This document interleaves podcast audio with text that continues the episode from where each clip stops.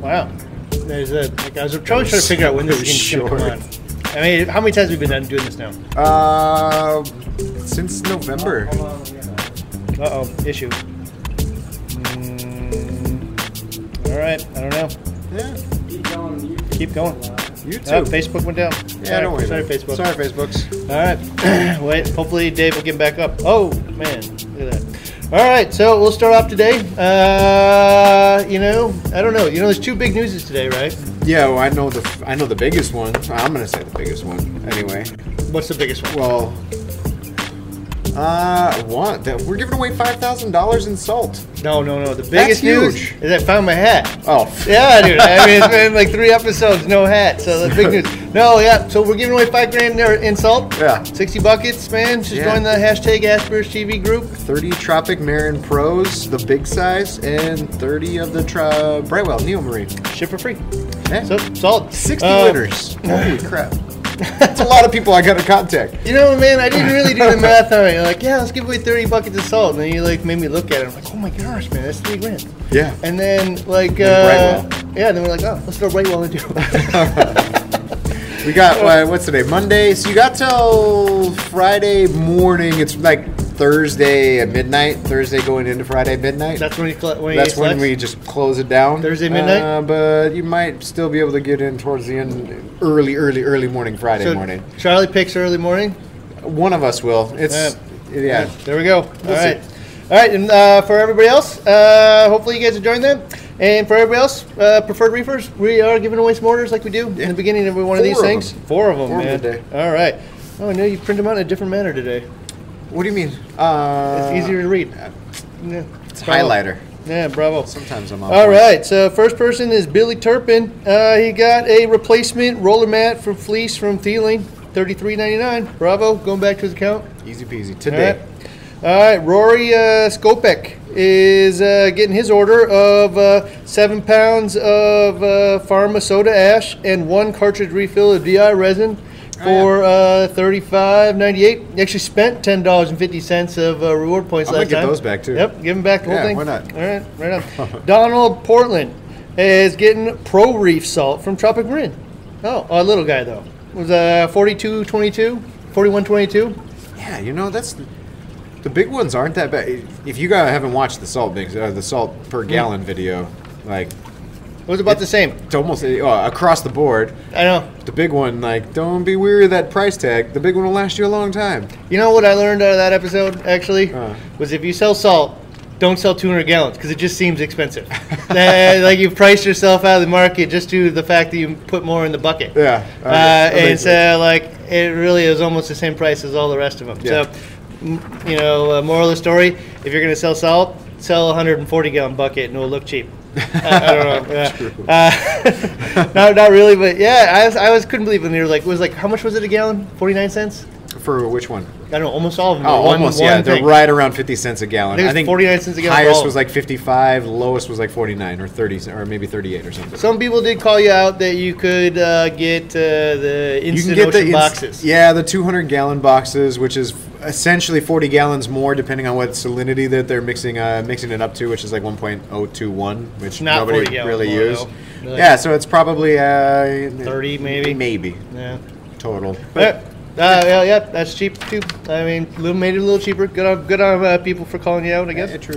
And uh, we have a VorTech MP40 quiet side assembly from Ecotech. That was 78.75. Right on, man. 80 or no, no, no. 88.79. Going back to your account. Bravo, man. Uh, this is going to That Brian true. uh, so of New York. Cool. Awesome, man. I'll so far, you guys winning. I'll have those in there today. Before All the end of the Dave. day. Did you figure out the Facebook thing? Thought I did, but Thought you did. We All might right. just be YouTubing it today. YouTube today. That's That's cool. it. And then YouTube's gonna miss a day, but that's all right because Facebook has already kind of seen what we're gonna talk about today. Uh, Oh, we're doing like the same thing we did last week, where That's a good point. hey, if you're not if you're on the business Facebook page for bulk reef supply, Adam and sometimes Ryan and I suggest some, but he goes in there and he picks out like the featured threads of the day. Uh, from the hashtag AskBRSTV group, posts them on the business Facebook page so you guys can kind of get a glimpse at what's happening over there, and uh, then we're going to talk about them because they're right. pretty cool. So we're gonna talk about the exact ones that he pulled out from last week. Yeah, same thing we did last week. All right, solid. All right. I, I thought we pulled out separate ones of our own last week. Um, We did. Okay. I I'm pretty know. certain. I think we pulled out our own little highlights, but we'll go with Adam's highlights. So, all right, man, Pell, pull them out, man. Let's start with the first one. I don't know what any of them are, to be honest. So we're just gonna wing it today, and uh, we're gonna find out. All right, Uh, so, read that? yeah, John. John has uh, posted a picture of a chalice that I was reading the in the comment section that he just bought this chalice. It's recovering pretty good. So, but he was really wondering uh, what is the optimum temp for a reef tank. And uh, his 75 gallons has, you know, some Monties, some chalices, some acans, some acros, and about 10 different other kinds of like mushrooms and softies. He just wants to know what to set his tank at.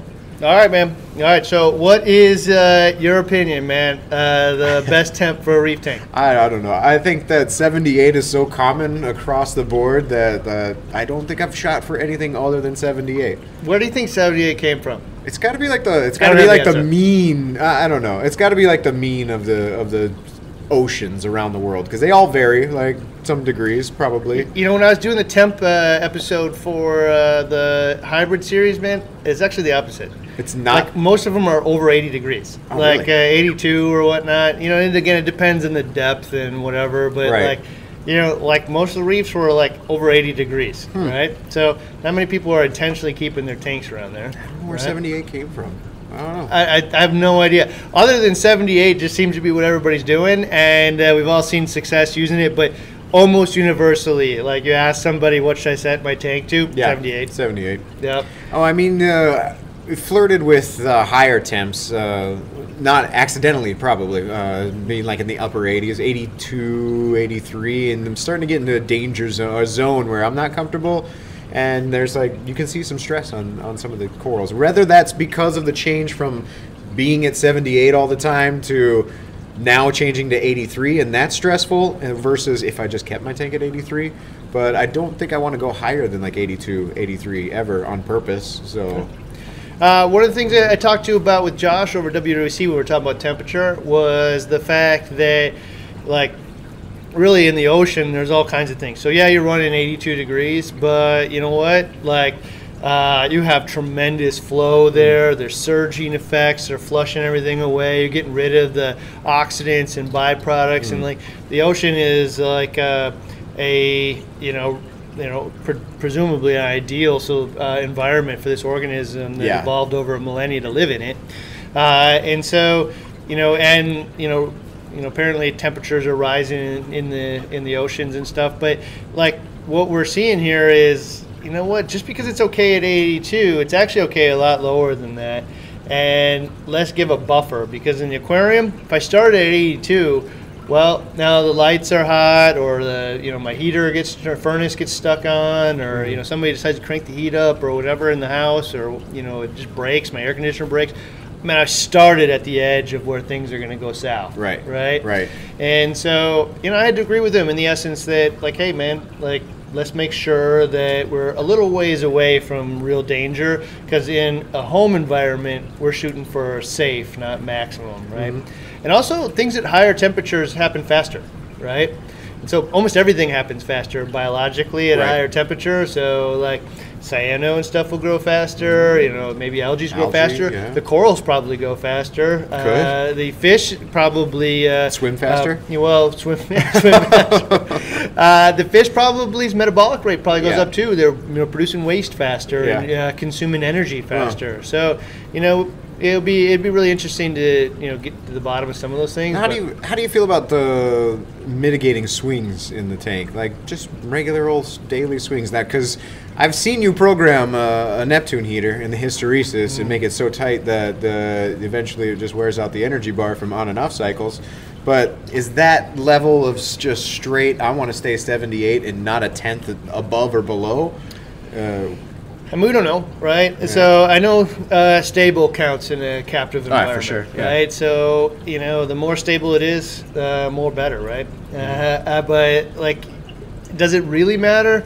So in the ocean, for sure, you're seeing surges. So anybody who's like dived or snorkeled or whatnot has definitely been yeah. walk, swimming around down there. All of a sudden, you feel like a cold burst, Yeah, right? yeah. Uh, and so yeah, currents are coming in. They're you know uh, they're going out, or you know the tide or rip tide or whatnot. Yeah. You know, often in these reefs, all the water's coming in from the ocean, piling up on the shore, and all of a sudden it decides to you know warms up, and all of a sudden it decides to come back out. Right. So, you know, I don't think that it's certainly not within one tenth of a degree uh, in, in the ocean changing, man. It, it's probably much wider than I that. I mean, over over an average, if you average like a week's worth of temperatures, it's probably pretty damn stable. You think? Oh, average, yeah. Yeah. Well, yeah, but if I average a five point swing, man, one way or the other, it'll probably It'll hit be the average. middle. Exactly. That's why they call Uh, it the average. Yeah, I don't know. So I guess my answer to this one would be 78 because 78 works. Yeah. Uh, and I know that there's other people. I've talked to at some shows who are like, I just want to eliminate the uh, whole heater from the whole mix because it's just a failure point. Mm-hmm. And you know they're like, yeah, man, my tank runs at you know 73. So presumably the tank will run at somewhere around your room temperature, Yeah. uh, which most people is like 70 degrees, and then heat up from a handful of things that are running in the in the tank, minus the evaporation, uh, evaporative cooling. Yeah. So you're probably somewhere around 74, maybe, uh, or whatever. You know, a- after all things said and done, depending on how much equipment's on the tank. Yeah. And it's probably getting a pretty good swing from the lighting that turns on during the day and, and heats up the tank. So, I don't know. You know, Well, looking at the comments, uh, uh, most of everybody's chiming in with that 70. I'm seeing 76 to like 80 range. So right in that same spot. Yeah, I've definitely like at, at points tried to run 80 just because uh, uh, you know I thought corals would grow faster or whatnot, and that might be a good BRSTV investigates because it's super easy to do. Oh, yeah. you know we just Control run temp. some of them at Yeah. 70 or 82, like the ocean, 80 and 78, maybe even lower at 76, and I think we can find out you know the answer to that question. Uh, I'm a little concerned that if we found out 82 grew them a lot faster, people would treat temp like horsepower, uh, like more, more better. But Yeah. uh, you know what? At least we're making a, an intelligent decision at Yeah, that point. true. You know, As long as you can mitigate everything else that happens fast with higher temperature. So yeah, like like if you the there's edge, a lot man. to control when you're at those high speeds. Yep, Yeah. ride the edge.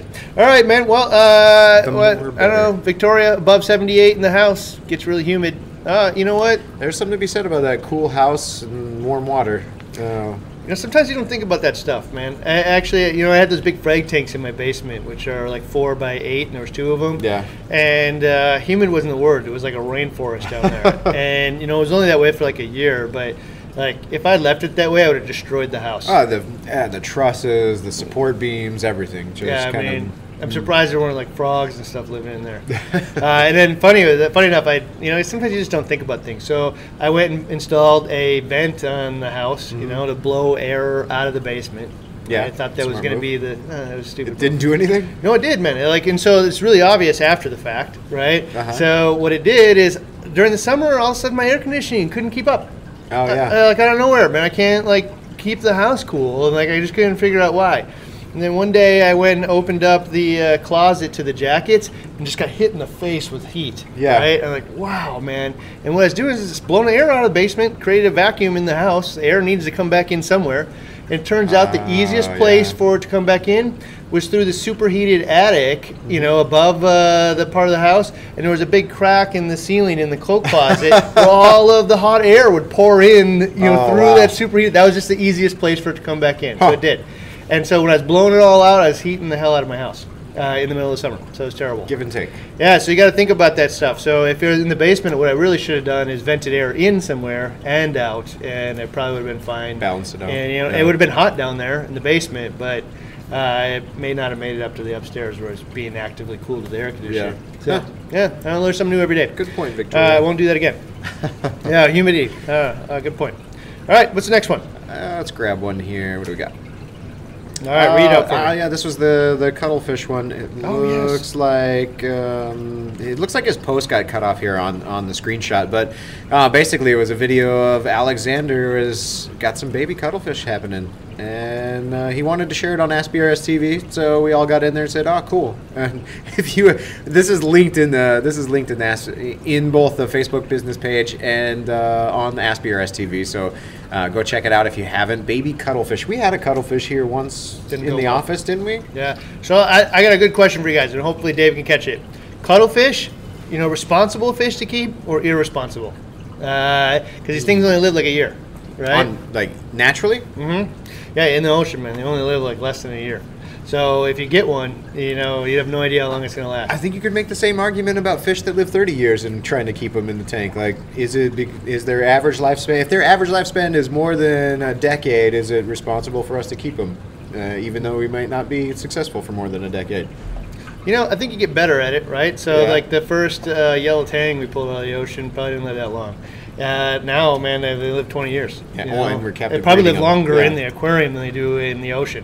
And right? now we are with captive breeding. I mean, you have Well, to. nobody's trying to eat learn. them. you know, like uh, in the ocean, man, everybody's like uh, eat or get eaten. You Uh-huh. know, so I mean, granted, they're feeding somebody in that case, but Yeah. uh, yeah. So I don't know, man. I've always really been interested in cuttlefish, and somebody did bring one in once, uh, and the local wholesaler got them in, Uh-huh. and I've always wanted to do it, but like you know, this is kind of the thing you got to do a lot of research for. So like Oh, we yeah. did the harem tank. It isn't just decide that you want to do a clown harem. I mean, like do some research about the, you know, all the places where somebody went wrong in the past, you Yeah. know, and then actively solve them ahead of time rather than deal with it afterward. And in this case, you can actually breed the uh, cuttlefish. I, I don't want to say easy, but like uh, it's definitely can be done. And if you breed the cuttlefish and lay their eggs, man, like you know, you're definitely creating a more sustainable solution than anything. you You're know? expanding the you're expanding the hobby, the fun. I mean, it's fun. It's a hobby that you can explore a ton of avenues. So start breeding some things.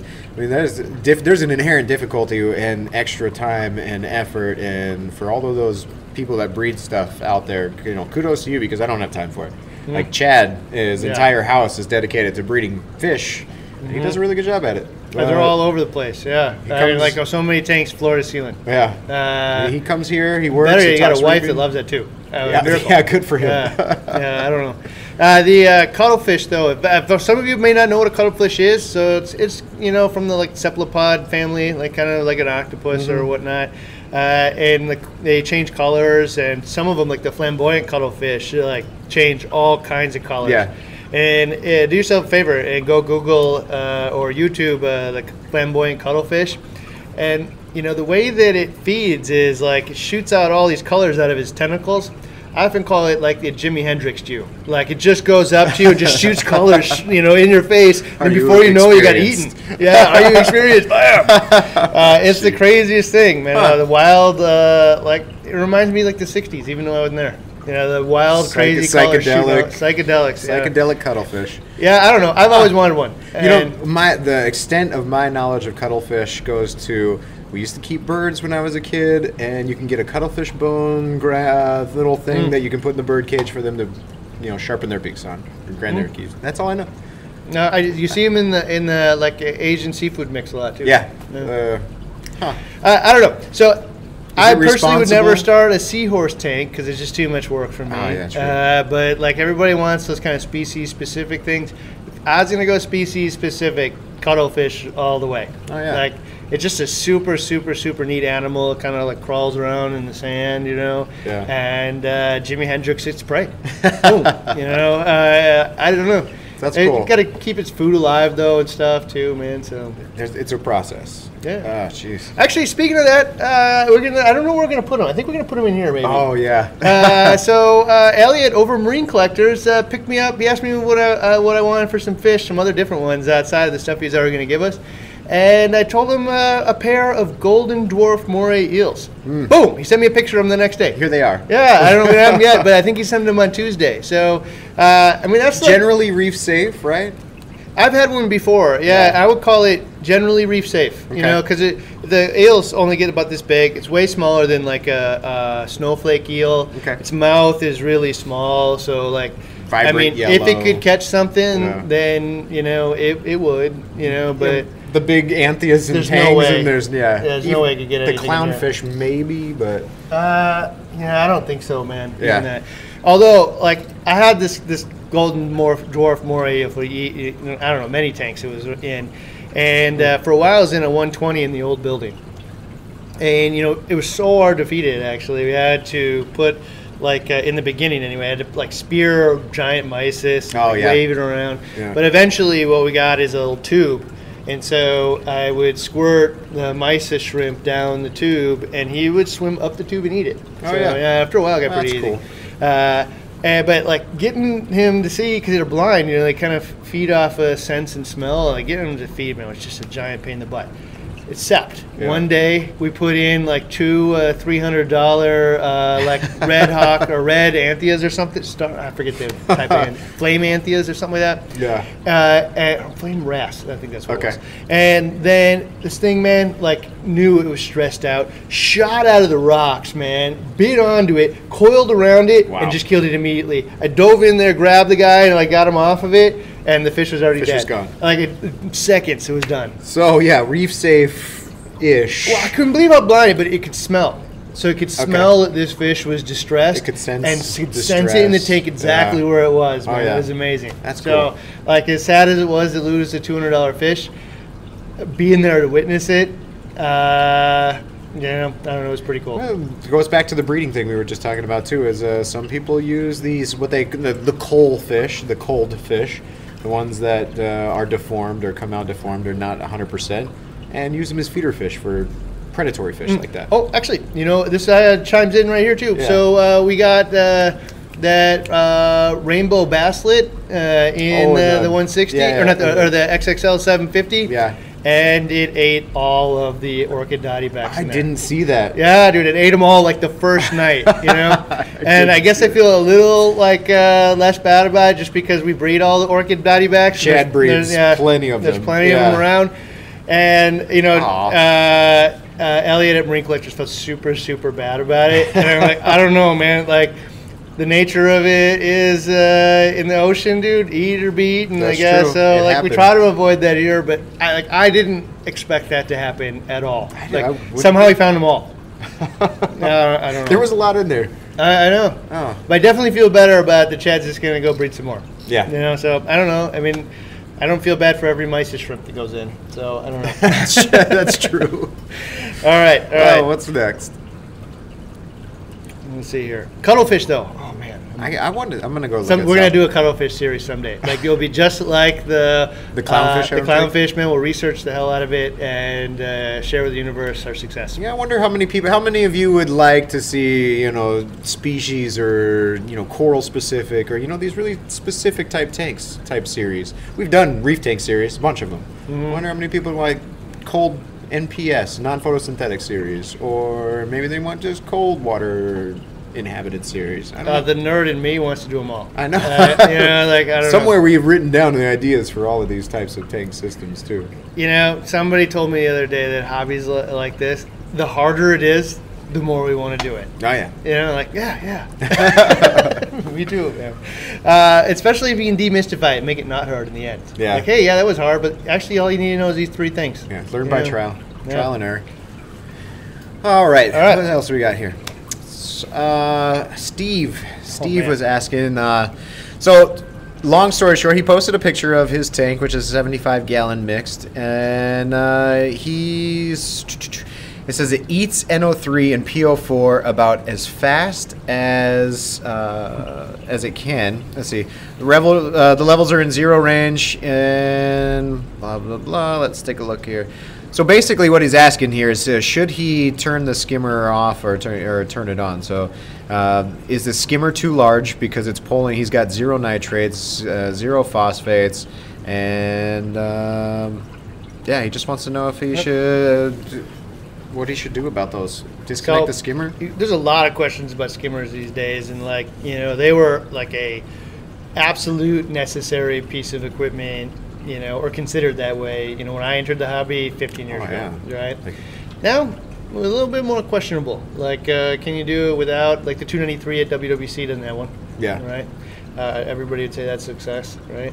Mm-hmm. Uh, I think there's just advantages, right? But I'll tell you, like, uh, I'm gonna make this number up, but if it removed half of the you know waste in your tank, I'd be shocked. Oh, yeah? I don't think it's stripping it all the way down to clean, man. Like it just doesn't have the ability. Like, you know, if you think about, um, I've used this analogy a lot, but like you know, you're essentially blowing bubbles, right? And so if you're, you know, got a teaspoon of uh, dishwashing soda in your thing, you can probably blow a lot of bubbles. If I dilute it by half, Right. it's a lot harder to blow bubbles. If I dilute it by like, you know, three fourths, it's impossible. Yeah. Right?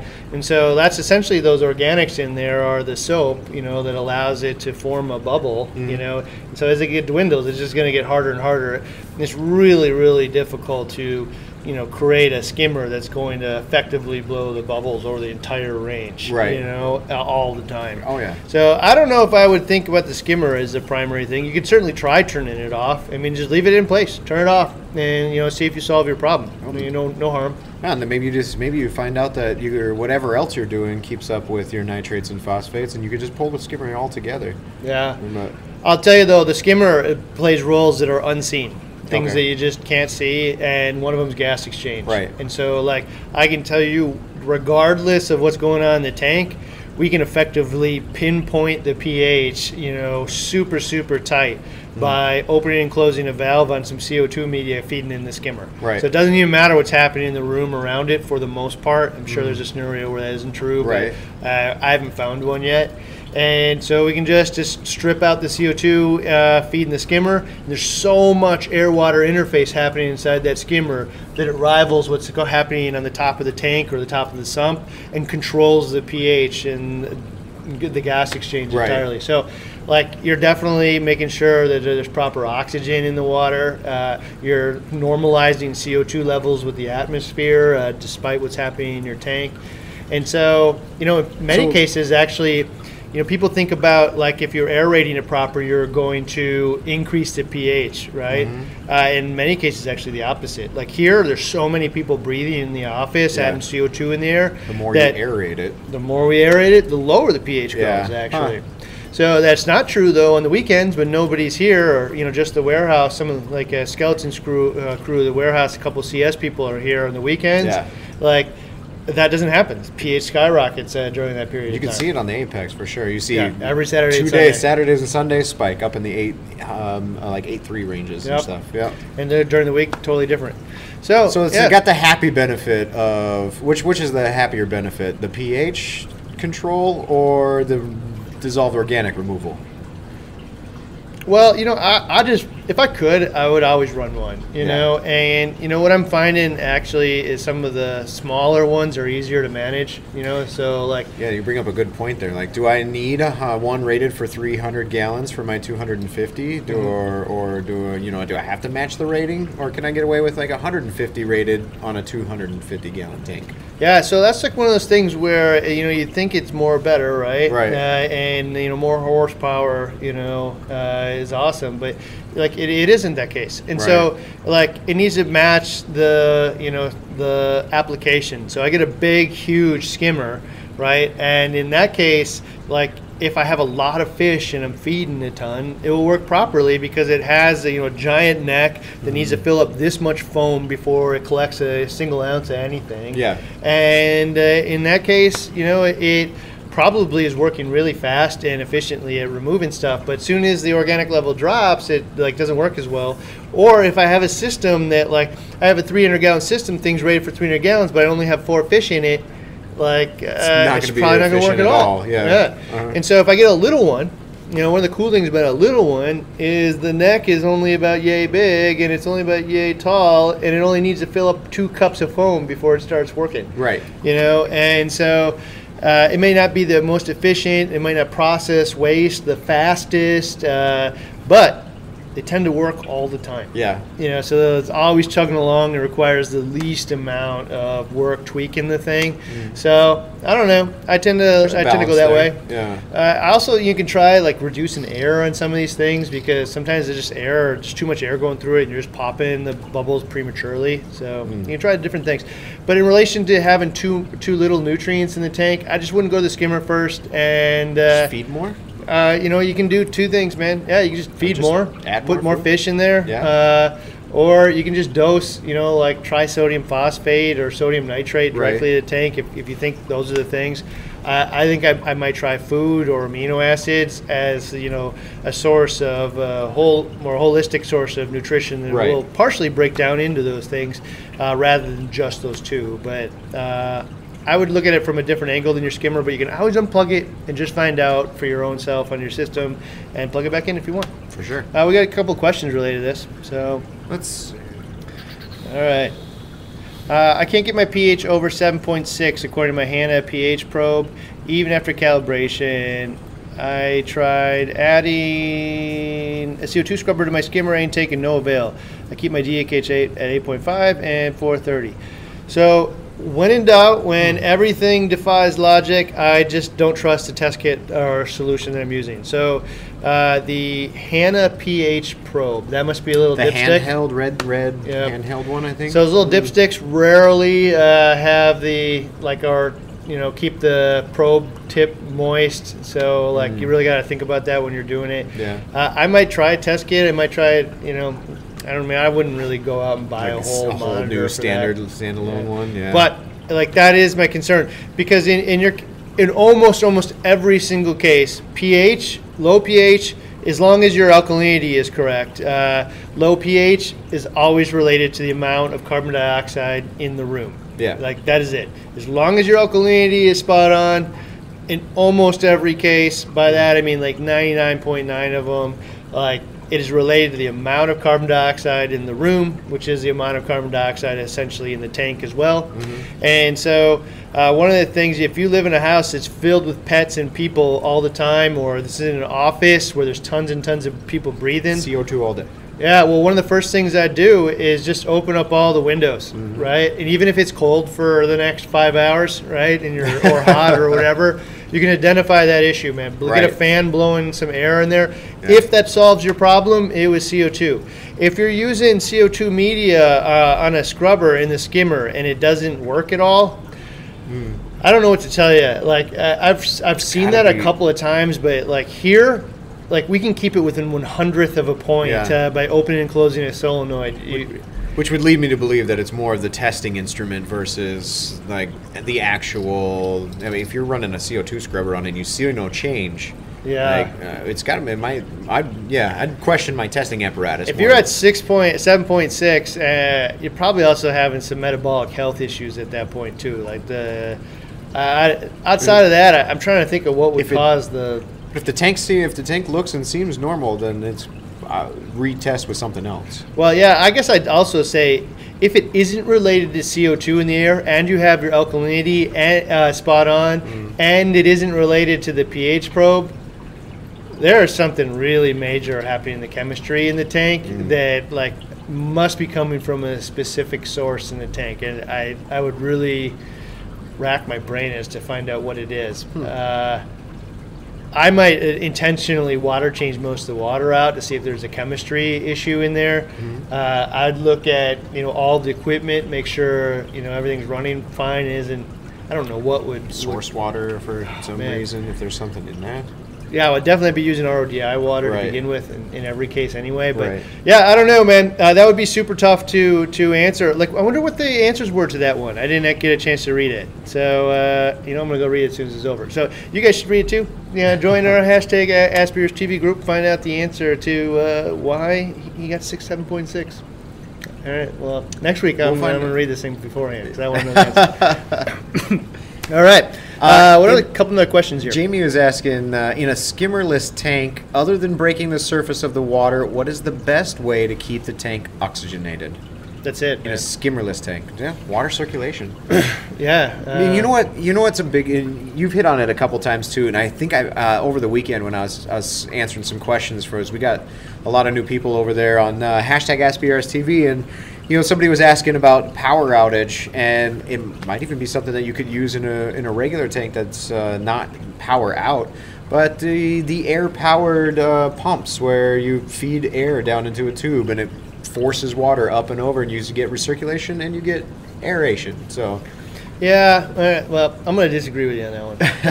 uh, so I think there's a good options. You know, so like if you have a power outage, they just automatically turn on. Cheap wise, yeah. they- Cost wise, a, a bubbler, a battery powered bubbler. They will keep uh, things alive. Yeah. Uh, like it, fish might even gravitate to go by be by it because they recognize where the oxygen Right, is coming right. from, where they're breathing well. Oh. You know, uh, and so, but like, you know, things just like you know defy logic sometimes. Like you think you're bubbling air into the water. Well, yeah, you are, but really it's just the air-water interface of that specific bubble that's like you know going up, right? Mm-hmm. So if I take a power head and aim it at the surface, I get so much Right. more turnover Yeah. and air water interface between the molecules of the water mm. and the surface of the area.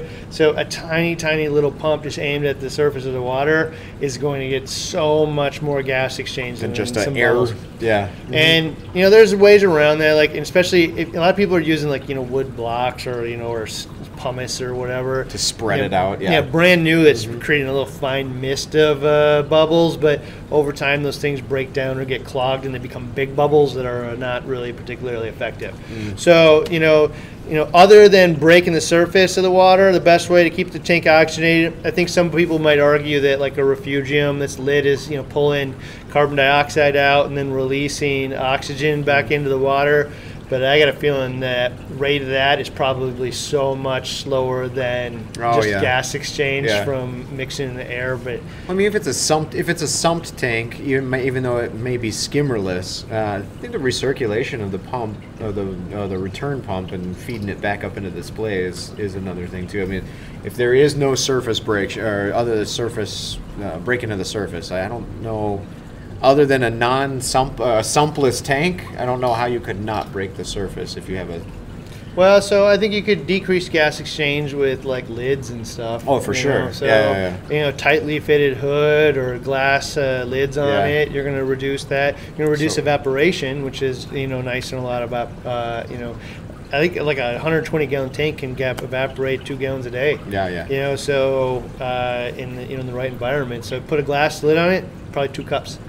You know, that was one of the things actually with those biocubes that I really liked. Because they know. had a lid. Yeah, they had a lid on it, right? Mm. And uh, you know, for a little you know thing that you're gonna put in your office often, you know, it's like really you know sometimes it's a home tank, but often it's an office tank. You know, it's got a little stand. You put it on, put the lid on it, and you don't even need an auto top off, man. Like you could take two cups of water and pour it in there once a week, Yeah. and we're good. You know, so it evaporates so little water when you put a lid on it, but gas exchange. Probably pretty minimal, but you also have like almost no your, fish in your those water types of things. volume and stuff, yeah, and, and you know, total is pretty. Everything, even the movement of water from the back chambers to the front is probably. I think you probably don't need to be overly concerned with uh, oxygen levels unless you're going to have a lot of fish or really big fish. Okay. You know, and you know one of the things that I talked to Terrence over at, at Neptune about is that oxygen sensor that's like you know a thousand bucks or something. 600 or Six hundred so, bucks. yeah. Yeah. Okay. So it's super super expensive, Uh-huh. and like even he will say. Yeah, I don't know why most people would use it, with the exception of somebody that has expensive big fish, right? Oh, yeah. So if you got expensive big fish and some kind of pump breaks or something that you might not know about, and you want to know when the oxygen level is like going down because hmm. those fish can consume it pretty fast. You're talking about expensive fish that would warrant an expensive probe. Uh, if you've got money for these fish, you probably You got money for these fish, probe. you got money for these probes. That makes you sense.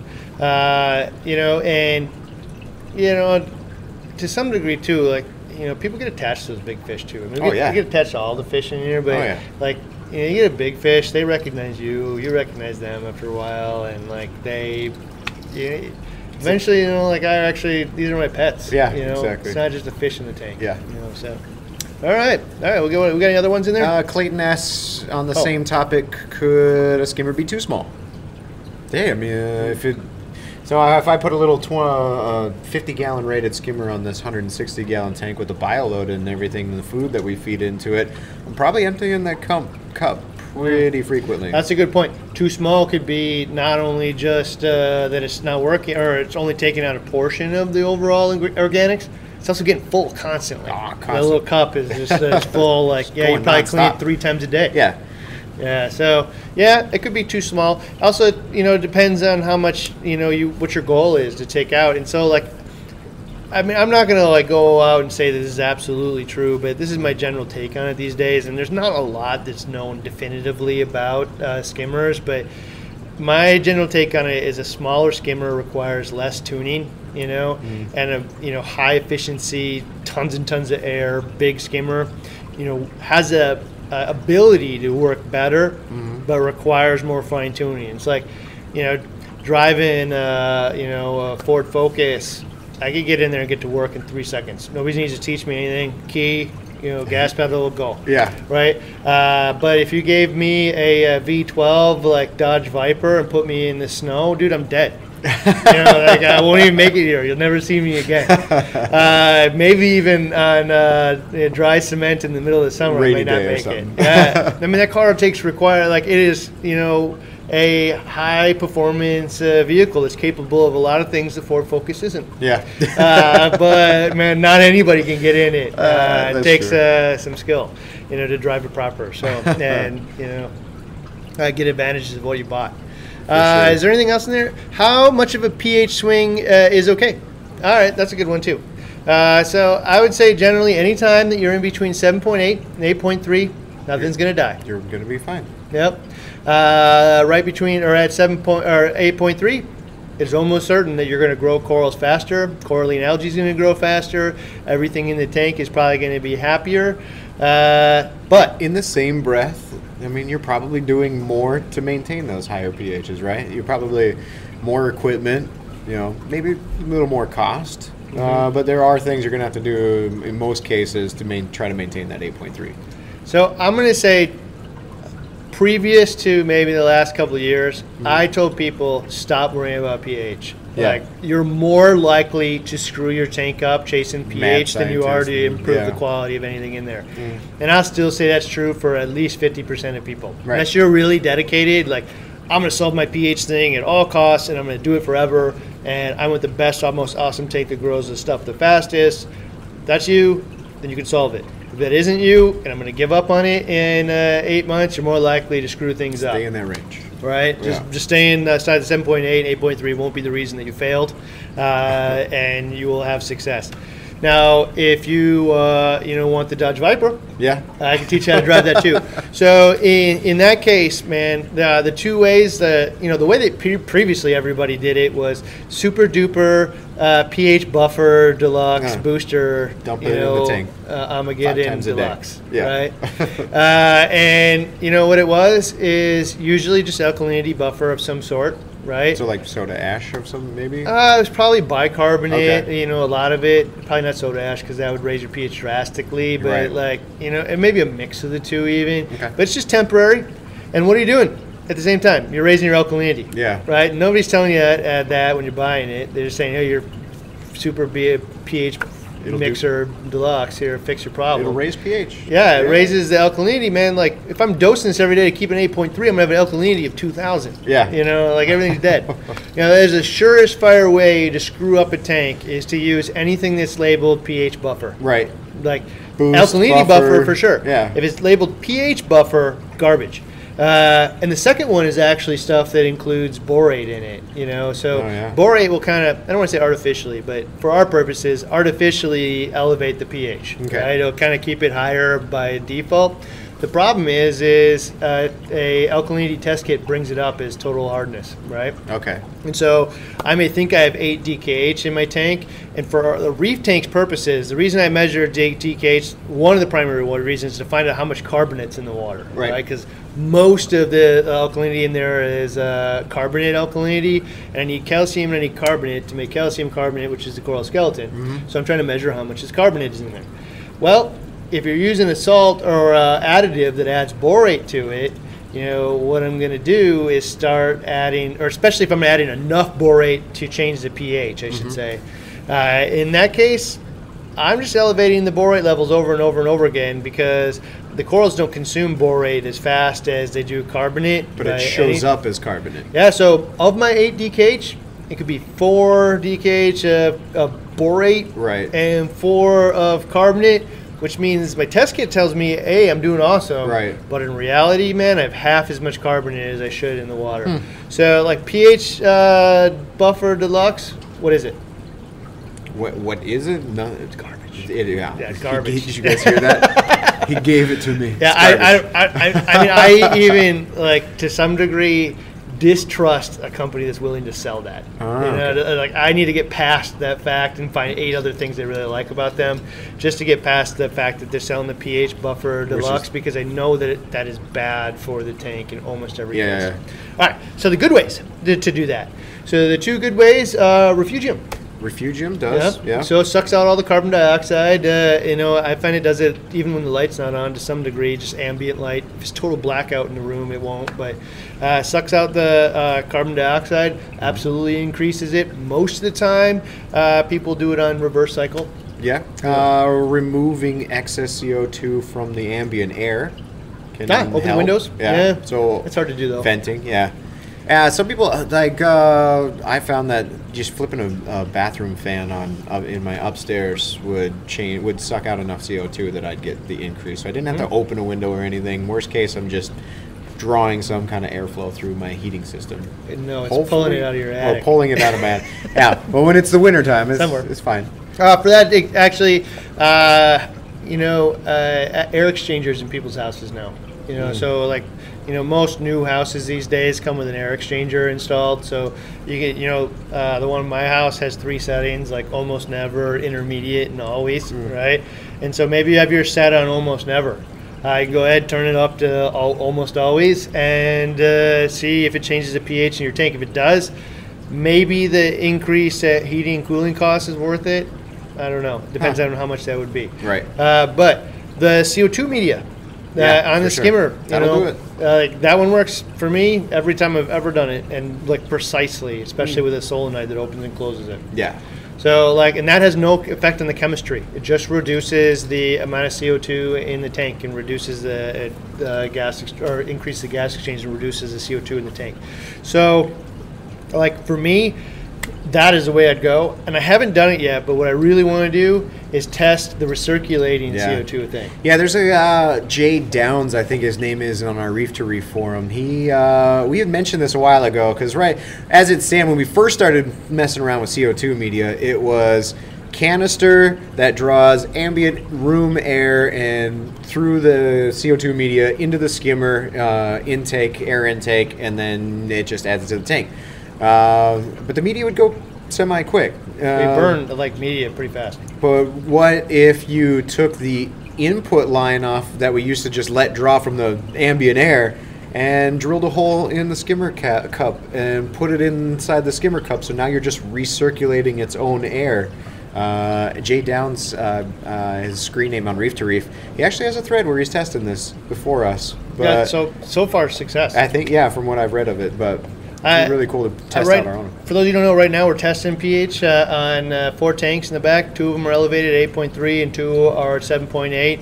Uh, in the 7.8, we just add CO2, you know, with a solenoid. To keep it steady, Yep. yeah. And then to the 8.3, we actually scrub, uh, scrub it with the CO2 scrubber and a skimmer. So in, in that both that cases, when we're going to find out exactly, you know, how long or what the benefit is. We did this already, and we produced the results, and then two of them got turned orange for some reason. Yeah. Couldn't figure it out. Uh, Measurable results like weight, mass. yeah, measure the weight. Yeah. It, you know, visually Visually too. growth, yeah. Uh, but weight probably the most important component of it because it has actual meaning rather than looks bigger. uh, and I'm, I'm positive. I can already tell you right now that we're going to see results in these ones and be able to show them to you. You know, it's been around like two months, so it might We're be worth checking there. there, Yeah. uh, and seeing if we can get to the results now. But uh, the next thing I'm going to have them do is uh, do the if we find the 8.3 does exactly what we thought it does, Right. which drastically increases the consumption. I can tell you the consumption of uh, uh, the two part is is much much higher in that one as well. Right. Uh, and if that is the case, well, let's take it one step farther and do the recirculating skimmer versus non.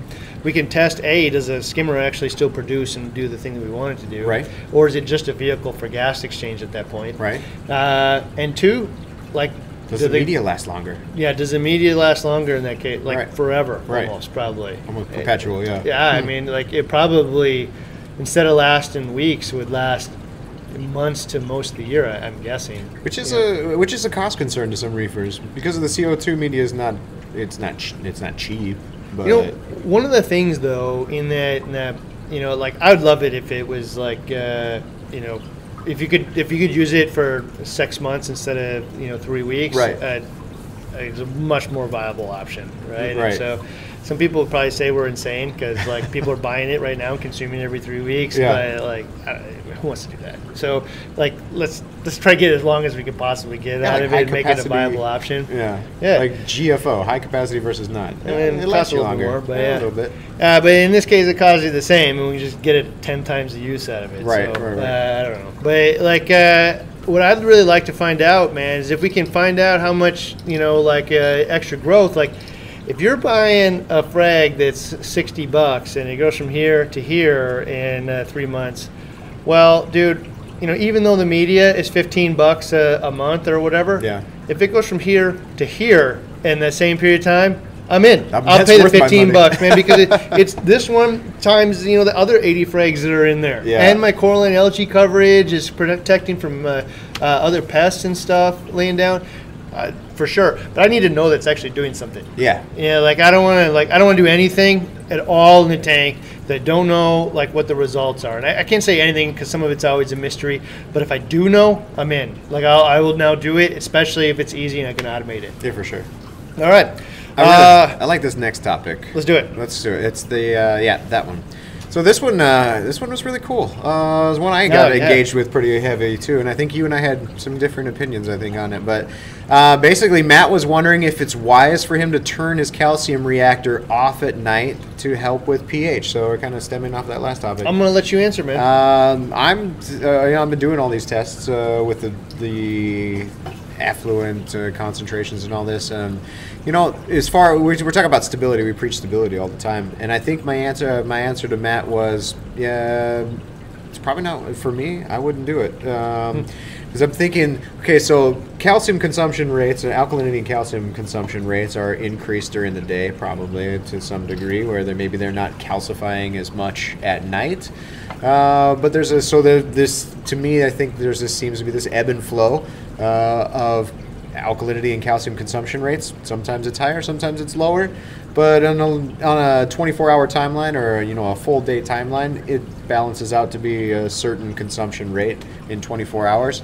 In which case, I've dialed my calcium reactor to match whatever that is in a 24-hour period.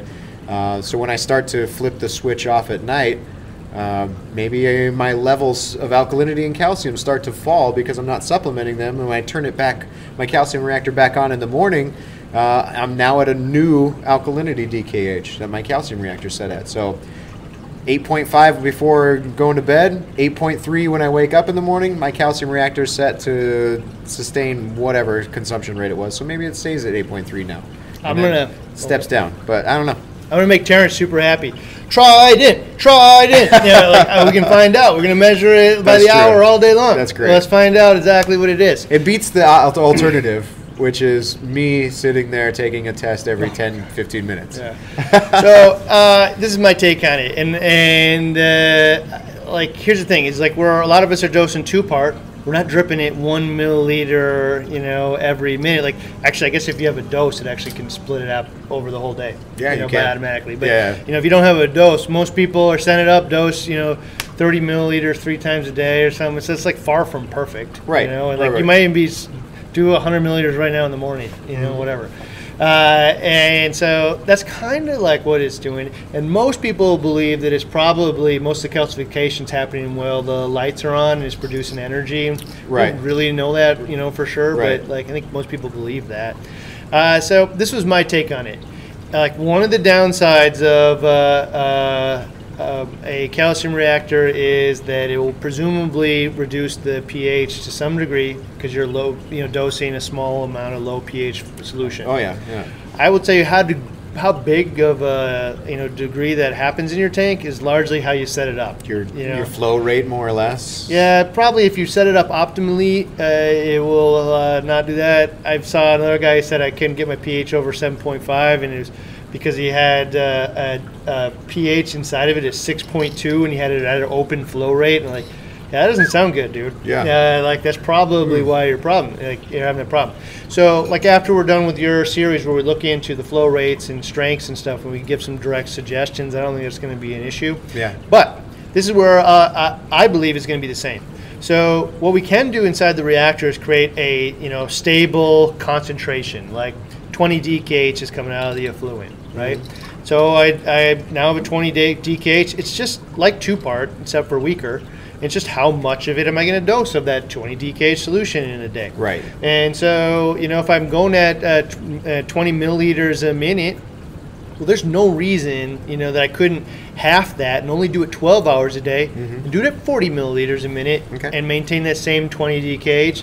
And maybe it's not as stable as running it all day long, Mm-hmm. but it might be that actually during the day is when it's being consumed. So it actually makes more sense to add more of it during the time that it's actually being consumed rather than add it at night. Yeah. Try it in. Try it in. Well, no. so like uh, you know, for me that that's probably the big thing. Mm-hmm. And you know, actually, uh, where I first heard that was actually from Terrence because he was using the DOS to run his calcium reactor because it was like one of the few options that you know had a reliable pump. But that thing only is an on-off cycle of you know on one one third, off two thirds. Right.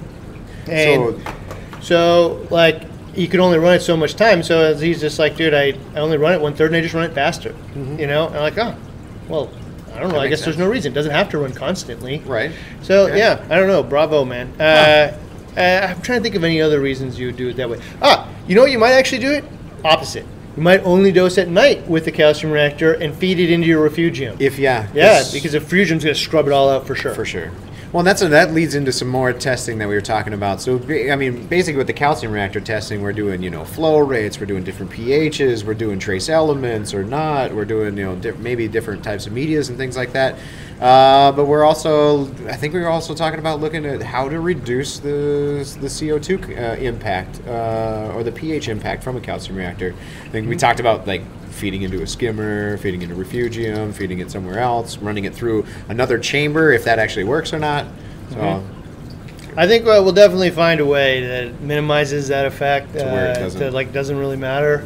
Uh, and one of them might be, you know, only turn it on for a period of time, turn it faster. The only downside to that is your pump is running twice as fast, which makes it a lot louder.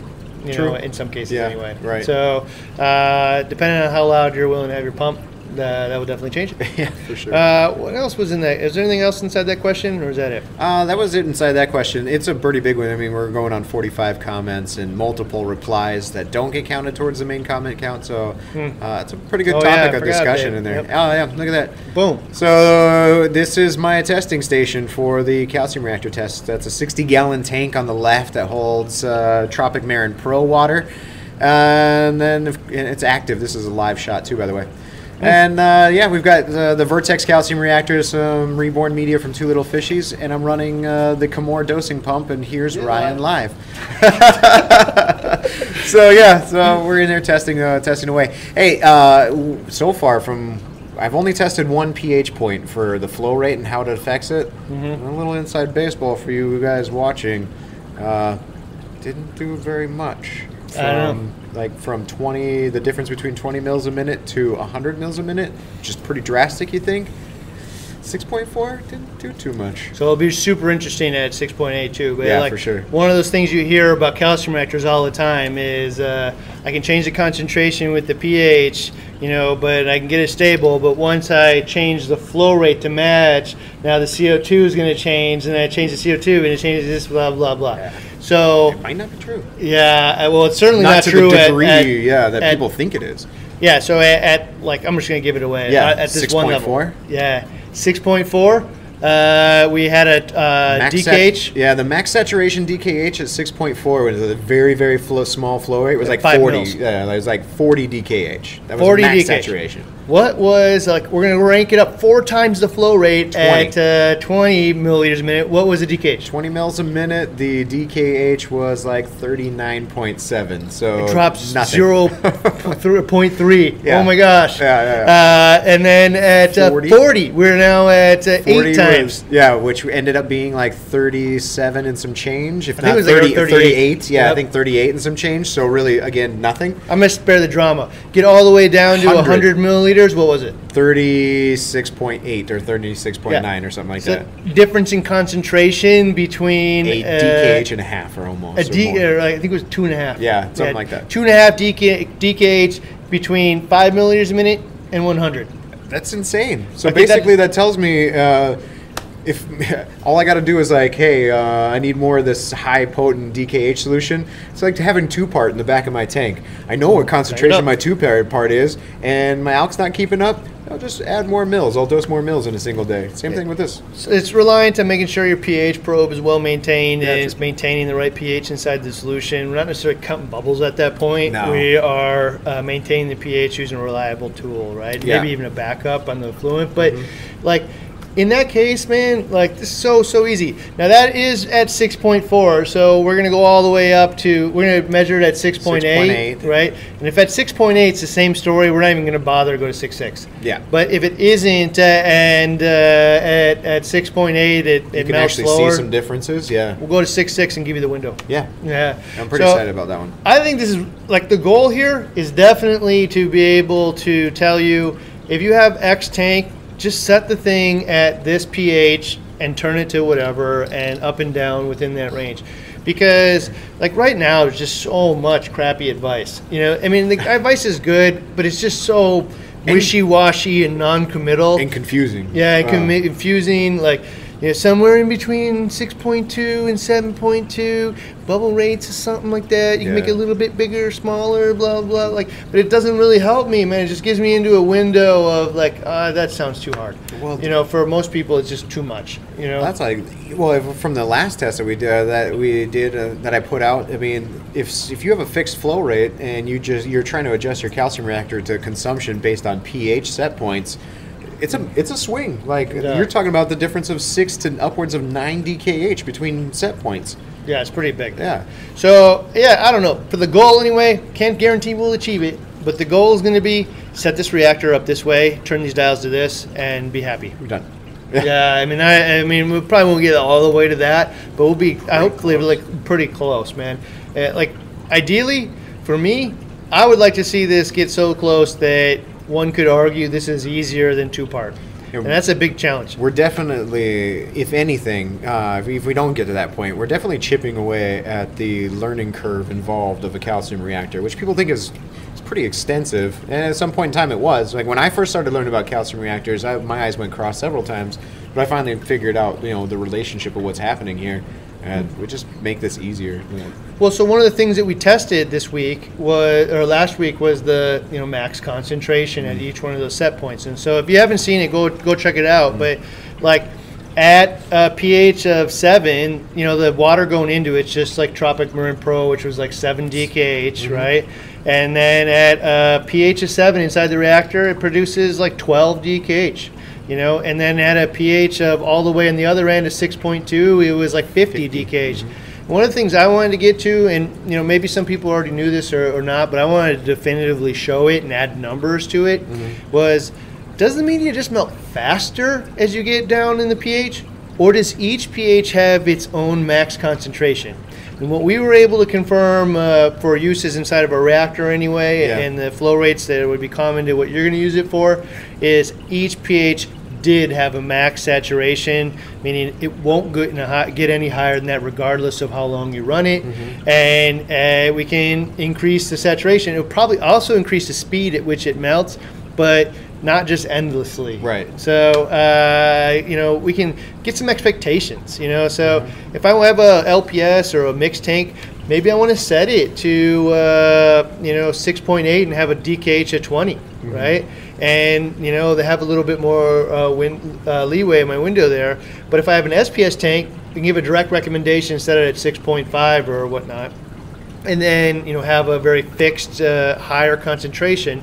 And also you can give you you know a, a better window into well, you know what I don't want my pump running as fast as it is, Yeah. so I'll use a higher concentration Yeah, yeah. solution and dose less. Mhm, you that makes sense. So, like, uh, especially if I have like a DOS or something where I don't want that ring running all the time. Yeah, you so hope maybe what we'll find from this too is is that just that that you uh, there's different types of pumps you can use with this uh, with this whole situation. If you got uh, an extra dose heads in there, you could probably throw one on here. You know, we'll figure something out where you can use a shorter term you know dosing pump and you achieve the same result. presumably, like one of the things, you know, big big change for calcium reactors was that Kamoer pump, The continuous F- duty, yeah. FXSTP or something, or whatever it is. Uh, but continuous duty, it spins all the time. We can control it. It lasts a long time. But I mean, it's, how long has it been on the market now? Like Uh, Nine months, maybe? Yeah, somewhere around there. Uh-huh. So like continuous duty, we don't know. You know, uh, I haven't seen a lot of complaints about it. Yeah. So like, but it's new to the market, so we'll find out how long it really lasts at, at continuous duty. But I can tell you this: it's pro the tubing and pump head and gears and everything are probably going to last four times as long if it's spinning one fourth the speed. right. Yeah. Right? Yeah. Exactly. So if I can go, uh, if I can make an intelligent decision now, like, hey man, I want to pin this thing at uh, 6.5 for that reason. I want my pumps to last longer, my Right. equipment to last longer. yeah. Nope. Anyway, we're gonna blow the cap off of calcium reactors. It might not be applicable to everybody out there listening because they're using two par or whatever, but it's important to me uh, that uh, anybody can sell a calcium reactor. Like I want to be, uh, you know, part of the group of people that helps make it easier and more successful. So help you get the right things that you want, so you can be successful, and then after you get it, help make sure that your tank is a success uh, using it, which is quite different than just selling it. Yeah. true. So even though it's not hitting everybody out there, for the people that are buying them, I think they deserve that respect, and so we're on it. All right, For sure. Let's hit another Cool. one. Uh, Uh, it's it is 405. So uh, I did promise in the title and description that we would hit this GFO one, so we should probably hit that GFO one. In which case, uh, he's just showing his Hanna checker. This is Adrian, and he was using Rowaphos uh, for the first time, so he's using a GFO. And his uh, phosphate read 0.11 on Saturday before he installed the reactor. How long does he have? Uh, how long before he changes it is really what his question is. Hmm. And I think a lot of the answer here was uh, when somebody had answered pretty uh, somebody had answered smart here and said test the effluent coming out or test the water coming out of the gfo reactor and if it matches whatever your tank is the so if there's registered phosphates or what have you in the tank water and coming out of the reactor uh, output is the same then the gfo is probably exhausted deleted. Yeah. That's a good. That's a good point. Uh, so I'd just say in general, when my levels started to rise in my tank, the GFO is exhausted. Yeah. right? Like this stuff isn't rocket science, so I don't have to like know it's working. Like uh, prove the, the actual. Like that definitely proves it it's working. Right. But uh, you know, it's like known science. This stuff is super simple. So uh, if the tank is rising in uh, phosphate, I think it's exhausted. And it's most likely not going to be this massive, catastrophic type change where one day a light switch flips and the GFO's gone, done, Yep. and now you've got a problem with your tank. It's going to be gradual. It's going to be noticeable. Yeah, So- but definitely what you just decided said, man. If you test the effluent and it's uh, not lower than the tank, it's time to swap it out. time to throw it out. And one of the things about it is, is like it, it's not 100% efficient, right? So like not necessarily Mm-hmm. all the water at the flow rate that you pick is going to strip it clean for sure, Right. and especially as the stuff ages and the pores get filled with uh, bacteria, Mm-hmm. you know, film and whatnot. And so like it's a but the thing about it is, it is it has you know probably hundreds of times a day so it's not like a single pass filter where it gets one shot at removing it Right. you know the whole tank is going through this thing you know many many many many times a day so it doesn't need to have uh, you know 100% efficiency. But if it is not lower coming out than it is in it's probably done. And one of the things that like people you know really missing this stuff and so they say like hey man i depleted my gfo inside of days or whatever. Why isn't it working? Well so there is a vast chasm of difference between the person that's throwing some food in every day and you're maintaining these new low uh, you know uh, phosphate levels in your tank and you know you're at you know point you know 0.1 or something or Yeah. 0.03 or wherever you know a lot of people try to shoot for with gfo Right. is you know down there man like maintaining that no level no problem Uh-huh. but like if i'm starting with a you know like phosphate level of two Yeah. you might deplete it really fast Yeah, you know could. just trying to get it down Yeah. to begin with and often it's been my experience that rather than try to use chemicals to solve really bad problems like two Hmm. Yeah. you know or whatever uh, i would just do water changes Which is going to Yeah. gradually bring it down because of dilution. Dilution, yeah. So if I did a fifty percent water changes or, or two uh, like thirty percent water changes, or whatever, I'd probably bring the you know, the two, Two to one to- mhm. to half Yeah. to whatever. Uh, and so instead of just trying to, this thing is just going to strip it all out pretty rapidly, Mm-hmm. and you're probably going to deplete it. It's probably going to be expensive. Uh, so I, I might not go take that route to it. Yeah, for sure. All right, awesome, man. Is there any more in here you want to hit? Uh, maybe yeah, that one. Uh, yep. So the last one. there you go. Um, which I also promised. No, no, no. Oh, the, the uh, yep, there you go. Where is it? That one. This Yes. one. All right. Hey, This is what we promised. this is All the right. one I promised in the title. Also, uh, in case you didn't catch the front end, in the back end, we're giving away five thousand dollars in salt. Uh, that's sixty buckets of salt to sixty winners, uh, one each. I still can't believe it came down to, to 5K because, like, uh, when I said 3K, we almost threw up. I know. And uh, like, Added another at the 30 end of the day, man, like, well, I mean, if you're already in it for three, you might as well go for five. I It's mean, a make big it fun. It's I a don't big know. one. I don't know. We gave away um, a donated gem tank that's like thousand dollars, five uh, thousand five hundred dollars. Well, you know what it is? I like big. things that like have round sounding numbers. Oh yeah. Yeah, so 30 buckets of salt, like, uh, and $5,000 in salt. I'm like, I don't know, man. I think the community deserves it. Let's do it. Yeah, for sure. I don't know. They support us. So. Yeah, so if you guys haven't uh, if you guys haven't found out yet, uh, you can either go to our website, click on the link free stuff at the top of the page. It will show you uh, uh, the picture you just saw for the 5K giveaway, and uh, it'll take you over to our hashtag AskBRSTV group. So we gained uh, oh, from I think we went from 8,000 when we first were starting this competition or this uh, giveaway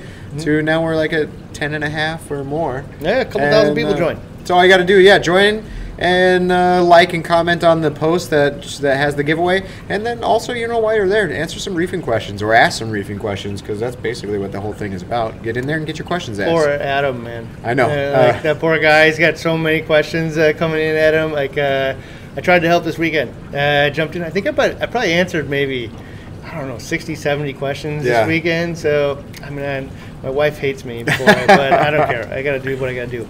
Uh, all right, all right. Oh, we're up to eleven thousand members already. Pretty oh, cool. almost, Almost. almost eleven thousand. get in there, yeah, give us a push. All right. And Well, you didn't believe we were going to get to eleven thousand on Friday, Yeah, man. you know, I, I was a sore loser on that one. I'll- Yeah. What we should have bet a dollar.